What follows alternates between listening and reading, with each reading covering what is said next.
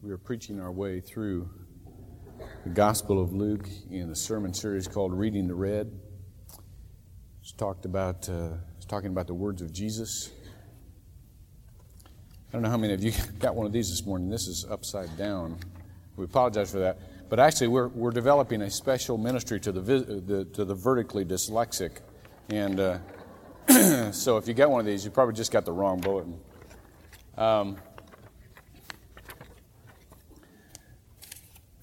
John was taking off on that saxophone solo, and I, it reminded me of a... I'm just in one of those moods this morning. You know how that is? It reminded me of a cartoon I saw this week. There were two cu- There was a couple being married, and this guy dressed up in a tuxedo holding a saxophone, and uh, the, the preacher was looking at him and saying, yeah, you can play your, your solo, but you've got to wait till after the ceremony because we have a very strong policy in this church against premarital sex. Oh, sure, turn on me right off before I even start. Go ahead. I can take it.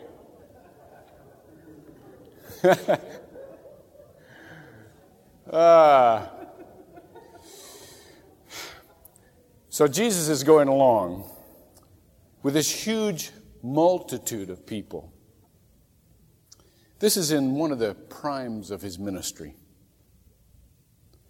And he has just told a parable that lists several excuses why, when the time comes for him to call people near to him, they will not come. And he looks over this multitude and he guesses that there is a goodly percentage of those people who are just there because it's a going thing. That's one of the dangers of having a large number of anything, is that people don't recognize the cost involved. That's one of the wonderful things about having a small church, is that you realize the cost involved. There is no anonymity. Now, it's not bad to slip in and slip out for a while with anonymity and letting, let God develop you at his own pace, but, but in a smaller movement, you know if you don't do it, it won't get done. But in a large movement, you can guess that there are any number of people who have misunderstood Um, and have shown up because they thought there was some sort of party or some sort of benefit to be gained. And so that's what he's looking at. And he decides to tell them in no uncertain terms what the demands of being his disciple are. And the demands have to do with not making excuses. The demands all have to do with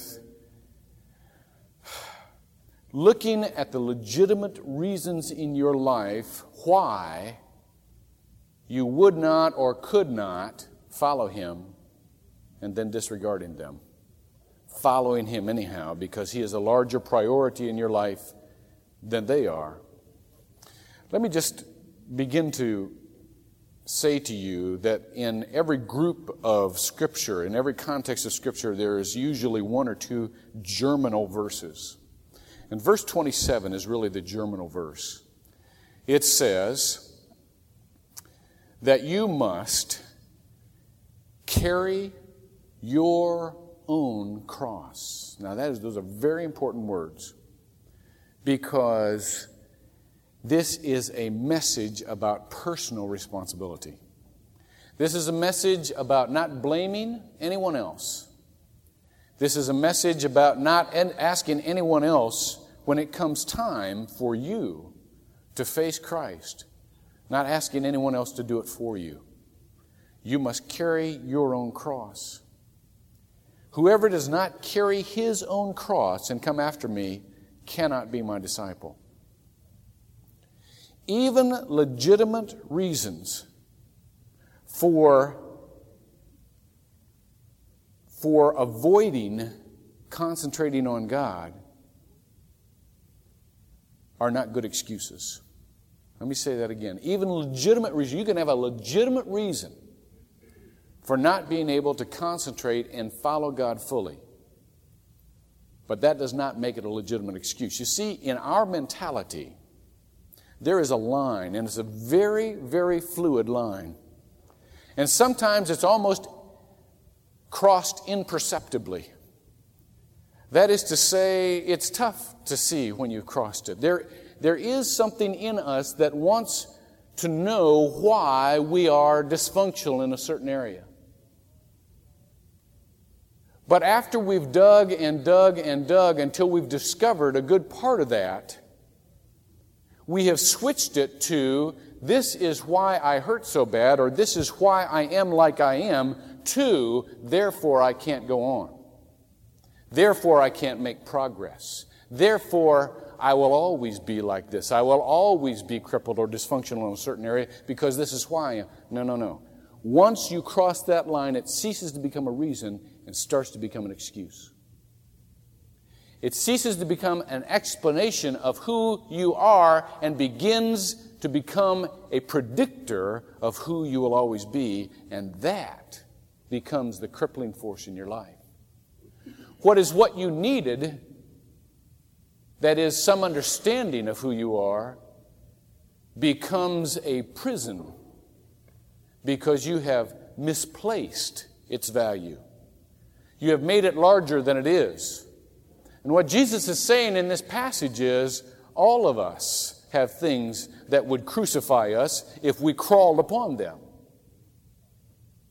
And they will always be with you. But you don't stop at one place and plant them and crawl upon them and say, this is who I am. You take them up with you and you carry them along. There will always be things that hurt. There will always be things that you never couldn't quite resolve in your life, but they are not a continual excuse for not being healed and empowered by Christ. Let's take a look at some of those. The first one I will spend the longest on because this is the one that I really um, see happening in most people.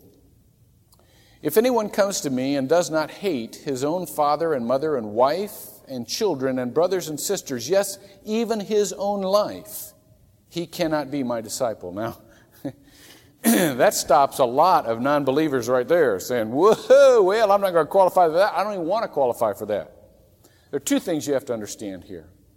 First of all, you have to, you have to understand that in much Semitic communication, much Semitic communication is hyperbolic. That is, it uses hyperbole. It is exaggerated in order to make a point. I had a buddy in, in uh, college who was Jewish, and he'd call his mom, and something would dissatisfy his mom, and his mom would go, oh, sure, why don't you just run over me with a car? Go ahead, cut off my legs. It'd be less painful, you know. And she was just trying to communicate the fact that she didn't really want him to run over with a car. She was just trying to say, hey, that hurts, you know. We disagree. But she, she'd use that hyperbolic language. Jesus does it over and over in, this, in the... In the uh, uh, Gospels. He's saying, if your right eye offends you, pluck it out. Well, if you think about that for a while, now, now wait a minute, how can your right eye offend you and your left eye not offend you? I mean, unless you're like, remember that actor that had those two eyes? You know, unless you got one of those, how can that be? See? Because if you're, if you're, I mean, if you go along like this, I don't want to lose both eyes, you know. Um, see, it's, it's, what it's saying is, you are without any hesitation for your own pain to rid yourself of those things that would destroy you. Now that makes sense, doesn't it? But in Semitic language, in, in the way that people communicate, then it, pardon me, is, it is put into language that makes us think in terms of, in, in English, that doesn't make much sense to us in English. A much better translation of that verse, a much more accurate translation of that verse in, uh, is in Matthew ten thirty-seven. It says, he who loves father or mother more than me is not worthy of me. And he who loves son or daughter more than me is not worthy of me. It is an, there's an Aramaic axiom that uses the word hate for less than. It's a proportionate thing. Now let's talk about this for a while. What's he saying here? What he's saying is that unless you have a love, now listen to this, that transcends the people you care for. It will not be worthy of Him, neither will it benefit the people you care for. This verse virtually banishes parasitism. Being a parasite on another person's life. It does not benefit a person to make them your world. It does not, they can't answer all your needs. It does not benefit a person to have the pressure, the smothering, awful responsibility for your happiness. That does not benefit people. That you might think that's a great tribute to them, but it's not. You are not free enough to love another person in a healthy way unless you have a love that cares more for something else than you care for them. Otherwise, your existence is dependent upon them, and no one should have that responsibility. God is saying, unless you care for me, unless you can elevate your love, you're going to crush and smother those whom you do love. There's a line from a poem by Lovelace that I just absolutely admire. It says this, "I could not love thee, dear, so much, loved I not honor more." And what it means, among the things it means, is this, that once you decide that the reason that you will stay true to someone is not just that they meet your pleasure needs or your emotional needs. It's not that every day they prove that they are good enough for you, but there is actually another reason. You would not be untrue to them because you are true to a principle of monogamy. You are true to a principle of fidelity. That's the character you are developing in yourself. And unless, or uh, even if they become displeasurable in your eyes, you will still be able to love them. You will still be able to care for them because there is honor in your life. And that's what you've devoted yourself to do.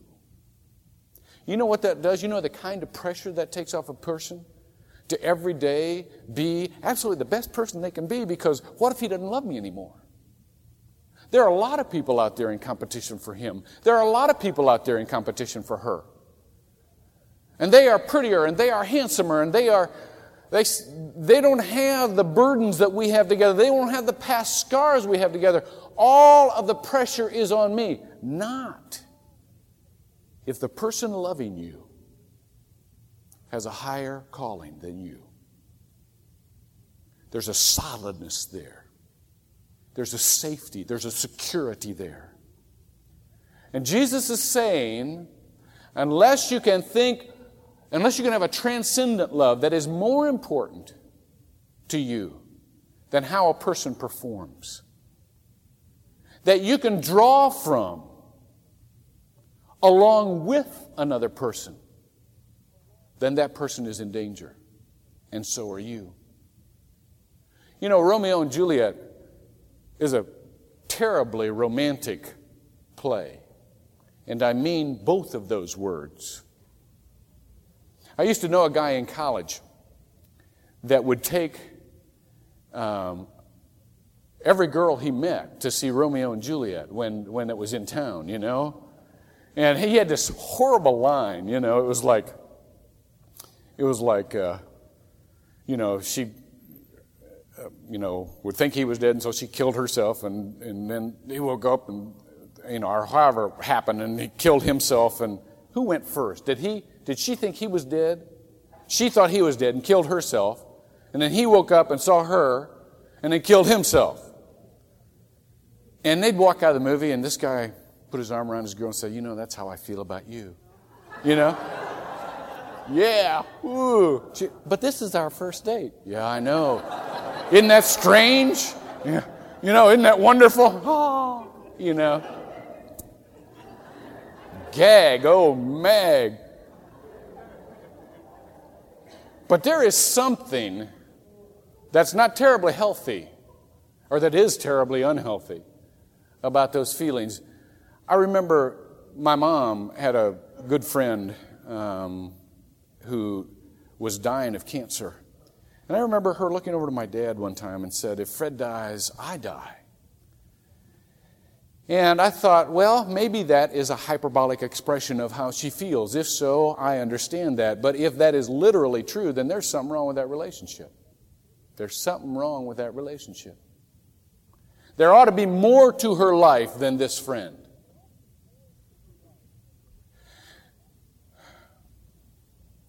There is a place for putting people in a category where you are free to love them and you have enough healthy detachment from them that your very existence is not dependent upon whether or not they are pleased with you or you're pleased with them. And that's what God is saying. And the other thing that He's saying is that as people heap pain on you, as you have lived through pain with other people, as you, as you have been disappointed with other people, you cannot let that determine your theology or how much you are cared for or what you think of yourself. I talked with a gal this week who I admire. She's making tremendous progress in her life. And one of the things she said was that she came from a family where the parents innocently remarked, we got too many kids. This is too many kids for anybody to have. She was the last kid born. How would that make you feel? Wow, I'm a burden, you know. I shouldn't be here. I'm my parents' problem. See? All of us, at one time or another in our life, have been dumped on like that, unintentionally. Other people are are blowing off steam. And so there's a deposit made in our heart and on our brain. There's a tape that has been made. And it causes a lot of discouragement. And one of the reasons that we find it difficult to love, one of the reasons we find it difficult to express our love, is because the tape keeps going off and there is a There's an awful stoppage in the process of intimacy because we loved them and we wanted their approval more than anybody's. And until we transfer our thirst for approval to someone higher than they are, we will never quite be able to forgive them. Nor will we ever quite be able to feel okay about ourselves. Now, that's a terrible burden for anybody to carry, even those people who had a lot of problems of their own and probably made those, those statements out of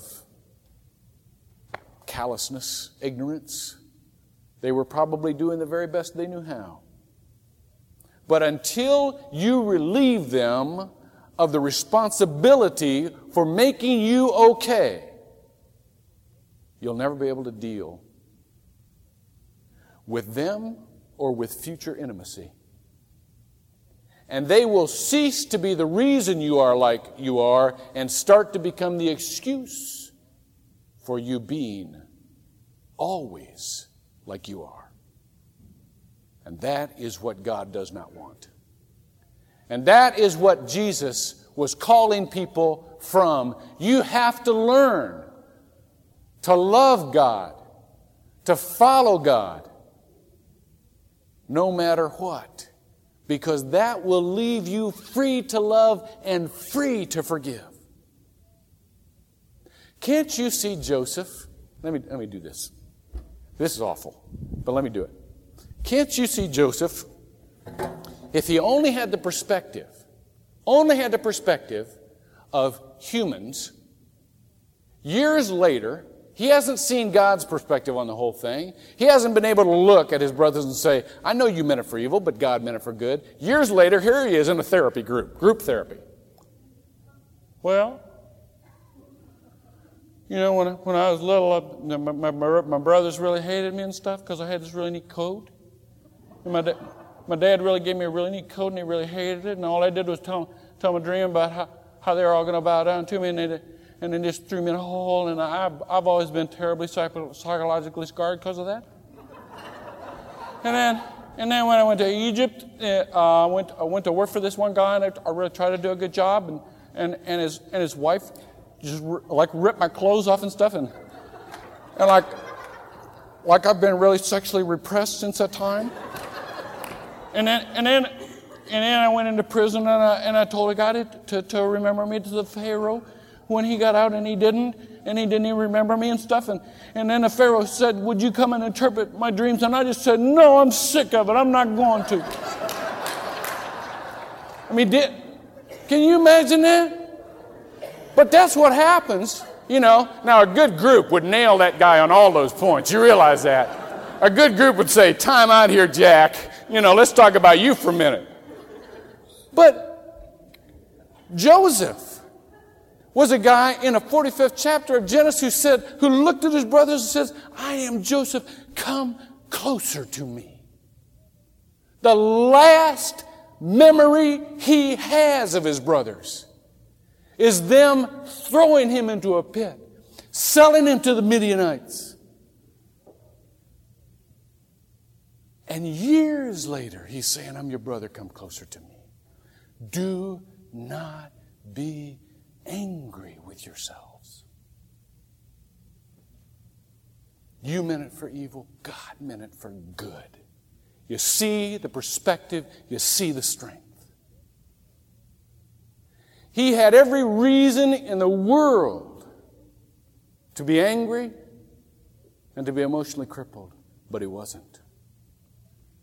Because he didn't make the reason the excuse.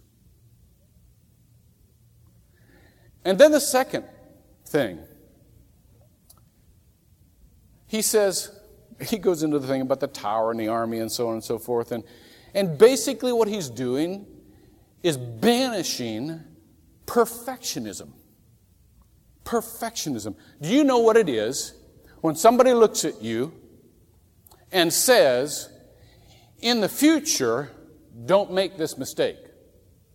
What are they actually saying to you? I'm counting on you to work with me in the future. That is to say, everything you've done so far is forgiven. When he looked at the woman caught in adultery, he looked at her and simply said, go and sin no more. In other words, you are forgiven.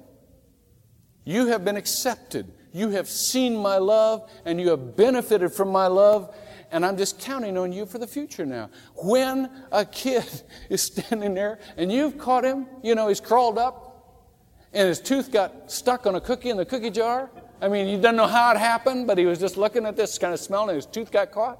See? And you just look at him, and you say, don't do that anymore. What's he do? Okay, I won't. I swear it. See? And what you're saying is, I know. My tooth has been there too. Go on from here. When Jesus says, you have to be willing to estimate what it's going to cost to follow me, and pre-sign up so that you don't look stupid, what it does is conjure up in us all of the places we've been embarrassed because of our own mistakes in the past. And I've got a heap of them. I mean, I've got a heap of them. I look at some of the, I've, I turn over some of the memories, you know, just from time to time they come back to you unsolicited, you know. And I think, how could I have said that? How could I have done that? How could I have been that? And quite frankly, I'm intimidated by my own mistakes. I've got a good deal of perfectionistic tendencies in my life. I'm I'm pretty obsessed with a lot of things. And it's difficult for me to release myself from those things. Difficult. However, Jesus is saying there, is, there no matter how many monuments you have to your own idi- idiocy, don't don't do it again. A mistake is nothing but a painful lesson. How many of you people have you had come into you and say, why did this happen? Why did I do this? How did I get in this mess? Well, the answer to that is, so it won't happen again. So you won't do it again so that you'll never be in this mess again. That's the answer. A mistake is a lesson. There's a, there's a place, I think it's in Indiana, that you drive along the road, and here in the middle of nowhere, and, and, and Indiana has a lot of nowhere, and in the middle of nowhere is a half-built shopping center. Now, you, there are probably some in Florida, too. I don't get out much in Florida, but, I mean, this place has three walls. You know, the concrete with the steel things coming, steel rods coming out the end here, all rusted and so on and so forth. And it's got this old sign, Camelot Shopping Center. And, and I have driven past this place for years. It always surprises me because I never think of it when I'm driving by. And I look at this thing, and here's this cam, and, and the sign's all, you know, curling up by now and all this kind of stuff. And it just looks like somebody got out there, got halfway done with the job and said, gosh, this is in the middle of nowhere. I probably shouldn't do this. You know, and just walked off. And there it is, a monument to somebody's mistake. And every time I walk past that thing, I keep thinking, you know, I hope that that wasn't the last time they tried to build anything. I hope that wasn't, they didn't get so embarrassed with that, that they would never, ever try to build anything again in their life. Jesus is saying, come on and build some more. You know? But think. Think what it's going to cost. It's very, very important that you don't think you have to be perfect. It's very, very important that you forgive yourself for past mistakes. But it's equally important that you don't keep making those same mistakes over and over again. Because your past mistakes, if they are a pattern, are an excuse for future mistakes. Well, that's how I am, you know. That's just how I am. I was supposed to have some cards made for this morning's messages. And I am, a, I just, I am. I do not think in details. And so I didn't. I just forgot them. And came here and confessed to the worship committee, I'm sorry, I didn't get the cards made. But you know what? That's going to creep up on me someday and shoot me in the foot. And it certainly isn't going to do the Lord any good. I mean, when I tell somebody I'm going to do something, and then I forget because, oh, golly, I just don't have a head for details. What does that make the God who I represent look like? I can't excuse future behavior from past patterns. And neither can you. We can't do that. Jesus demands more than that. Thirdly, there is the passage about salt. It says, therefore, salt is good. But even if salt has become tasteless, what will it, with what will it be seasoned? It is useful, useless either for the soil or for the manure pile. It is thrown out. He who has ears to hear, let him hear. There is a tendency for all of us to become lazy over a period of time. Somebody once asked, what was, was asked, what was his main interest in building up his field of endeavor, and he replied with this answer. I love this answer. Intercepting entropy. Entropy, for those of you who are not familiar with the term, is basically refers to the second law of thermodynamics that says everything is slowly unwinding and becoming more and more chaotic and more and more um, at loose ends. Any of you who have children understand the word very, very well. You can clean the house, and then it goes into entropy. Well, as we become Christians, phew, hate that term, as we begin to follow Christ and love Christ and listen to Christ, as we develop a personal relationship with God, when we first feel that warmth and that love and that affirmation, we are so much on fire. But put somebody in a church for a few years, good grief, it's like dousing them with a hose. It's like they substitute activity for devotion. They substitute words for love and action. They learn Christianese. There's hardly anybody rottener I know than a, a seasoned minister who's, who's learned to work the system of ministry. And I saw that happening in my own life. I still see the temptation in my own life. In my first, my first parish, there were a lot of older people, and I loved them, and they loved us. They squeezed our cheek a lot. You're so cute. You're just like my grandson.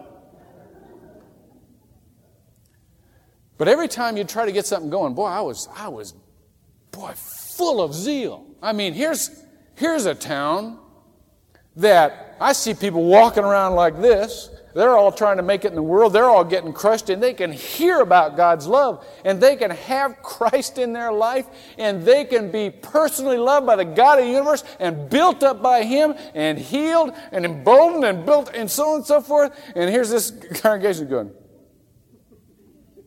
well, how would you like to do this? We tried that back in thirty. It didn't work then. Well, why don't we do this? Well, I probably could have done that when I was sixty, but I can't now.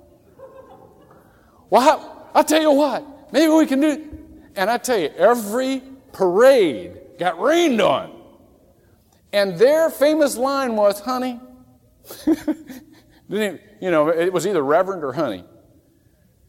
Honey, I know you mean well, but I've put in my time. And it's time for somebody else to do it. Entropy. There comes a time in all of our lives when we get burned out. But you know why? Because we haven't been obedient to God about the rest periods that He gave to us in the first place. We haven't minded the systematic cycling of rest and restoration that He has for us. And so we get burned out. And that burnout applies to everything. He's hurt me for years, and I'm fed up, and I'm not taking it anymore. I've been ignored for years, and I'm fed up, and I'm not taking it anymore. See? And so the salt that was once so potent, that preserved and seasoned, begins to lose its saltness. And the fervor for Christ and the passion for Him begins to become lukewarm. And because there is much iniquity in the world, and because we see it, and because we pattern ourselves after it, because we are people that naturally imitate. I was jogging the other day, running down this one street, and here was a little kid with a plastic lawnmower. Mother, no place around. The kid couldn't have been four years old. And I was I had a long shot at this at this street. I mean, it was probably half a mile long. It wound around lakes and so on and so forth.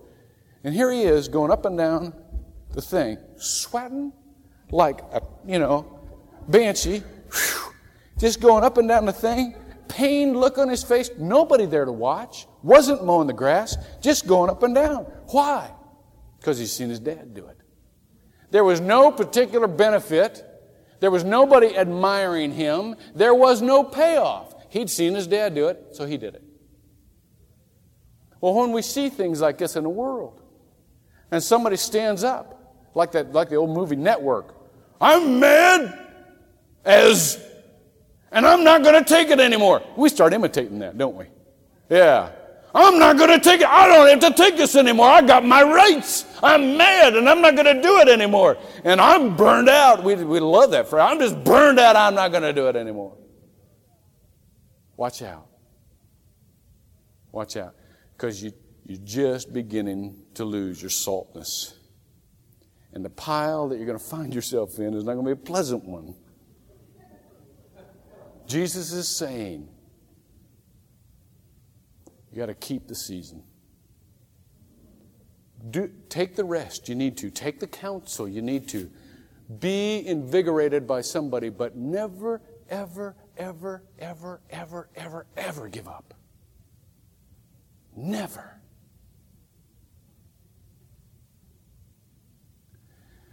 Would you pray with me?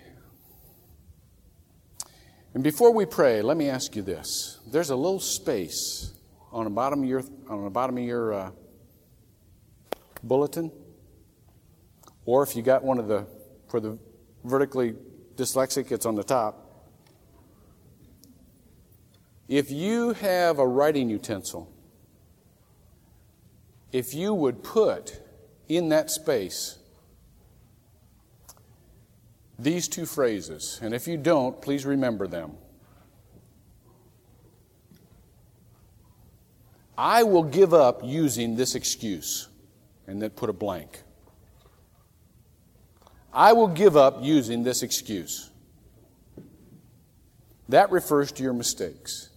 Can you imagine what it felt like to Saul before he became Paul? What it felt like to the Pharisee Saul, who had persecuted Christians for years and had seen all kinds of wimpy Christians, I'm sure, and felt very justified in defending the law. He was defending the Torah. To meet Jesus out on a road and the voice say, Saul, Saul, why are you persecuting me? And he said, who are you, Lord? And the voice came back and said, this is Jesus. Can you imagine what he felt like? No, not you. I've already been against you for years. No, let it be anybody else, but not you. Because now he needed to turn around his mistakes that he'd made. Well, you've made some mistakes. And maybe it's hard for you to admit I was wrong. Maybe it's hard for you to admit that they don't matter enough to cripple you for the rest of your life. But maybe you can. And if you can, fill in the blank. I'm not going to use this excuse anymore. I'm not going to use this excuse anymore. I am not going to look back over my life and become painfully aware of this particular thing I did wrong and therefore be afraid to do anything else that's right. I'm not going to do it anymore. I am going to get that out of my road of following God personally. And I'm going to go on from here. I'm going to let Him forgive me through the forgiveness that's available for Christ, for, through Christ. I just haven't availed myself of it. And even though it will always hurt, and even though I will always be embarrassed, and even though I will always wish I hadn't done it, I am not going to make that my reason for not living fully from now on. Then put a second line with this. I am going to stop blaming, fill in the blank.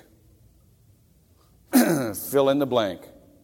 I'm going to stop blaming. And you don't have to do it right now. Just when you get home in your alone time, when you're having your devotions, your quiet time this week with the Lord. Or you might have to put blank, blank, blank, and blank. I don't know. But there's somebody in your life, or could be somebody in your life, that is a major factor and turns your attention away from following God because all you can think about is this person, what this person's done for you, and they're to blame for your life situation. Well, they might have been up till now, but they're not from now on. From now on, only you are responsible for your life. If you need help, get it. Most of us do. Most of us cannot get through life without counseling and objectivity and some sort of support system. Most of us can't. That's why we're here. That's what we need. That's why we were made like we are. But the individual, in the end, when it comes down to the bottom line, has to take responsibility and say, my life is my responsibility. It's nobody else's.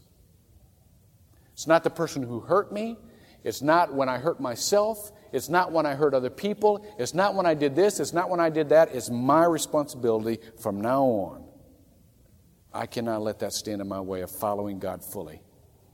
I cannot let the pride that would hurt by saying I made a mistake or I thought my philosophy was right stand in my way of coming back to God. I cannot let the pain that I've had from being shoved away or discounted or, or generally dumped on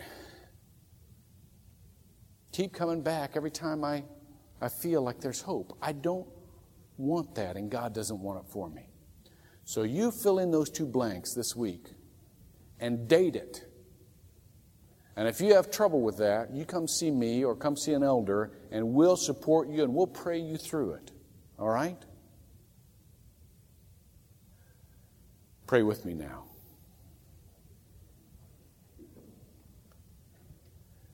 Lord, most of us are a mess with real good coverings. Most of us would rather be mad than make progress because it feels better and it's a lot less work. Most of us would rather be ashamed than take another risk to be ashamed again.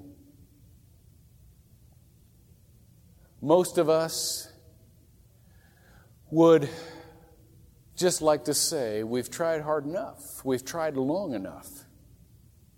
And frankly, we haven't got any energy left. Because that's how we feel. That's not the fact. That's not the fact of faith. That's just how we feel. Give us the faith that transcends people. Give us the faith to put in you that will allow us to risk again and again and again and again without being destroyed, because you are our provider. Give us the faith that says, no matter how you feel, I have a plan for your life. And if you will walk with me, what I have begun, I will finish. And no matter how funny it sounds, no matter how old you feel, I've just begun with you. Jesus, you've walked where we've walked. You've been tempted to give up. You've been rejected. You are the face of God that understands because you've lived like we've lived. Help us now. Come alive in our lives and let us walk with you, following you. In your spirit, we pray. Amen.